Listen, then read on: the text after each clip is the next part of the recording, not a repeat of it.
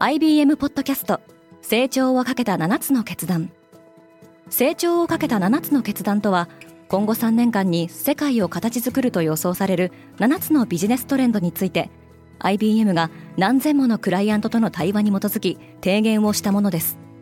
このポッドキャストでは変化の激しい時代において企業が下すべき成長をかけた7つの決断について日本 IBM の7人の専門家と考えていきます。今お聞きのリスニングサービスにてぜひフォローボタンからフォローをお願いします。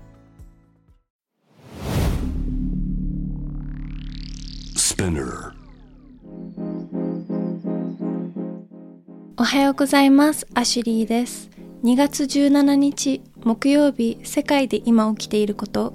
このポッドキャストではニューヨークのニュースルームから今まさに発信されたニュースレターを声でお届けします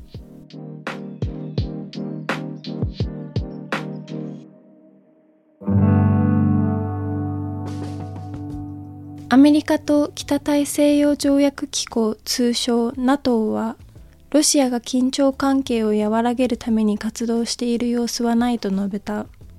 侵攻の危機にさらされているウクライナの国民の間では団結のシンボルを掲げる動きが強まっています。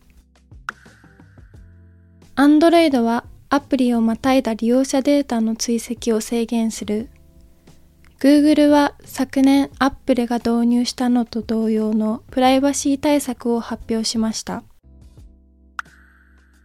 日本、オーストリア、ドイツが新型コロナウイルスの規制を緩和している。3月以降、日本への旅行者は隔離が不要になる可能性があり、オーストリアとドイツはほとんどの制限を撤廃しています。メタでグローバル担当の新しいリーダーが就任。イギリスの元副首相のニック・クレッグが規制のハードルに取り組みます。石油会社が消費者に対していつも環境保護の真実を話しているとは限らない。新しい研究によると近年の石油会社の活動はだんだん気候に優しくなくなってきているそうです。カナダとアメリカのホッケーチームがオリンピックで敗退した。しかし敗退したのは男子だけで女子は今日17日金メダルをかけて対戦します。インド唯一の冬季オリンピック選手アリフ・カーンは男子回転競技でコースを走りきれませんでした。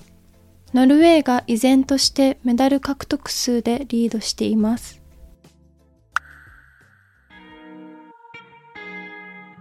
今日のニュースの参照元は概要欄にまとめています。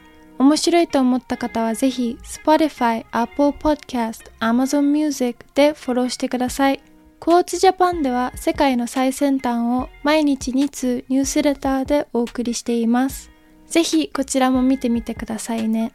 アシュリーでした。Have a beautiful day!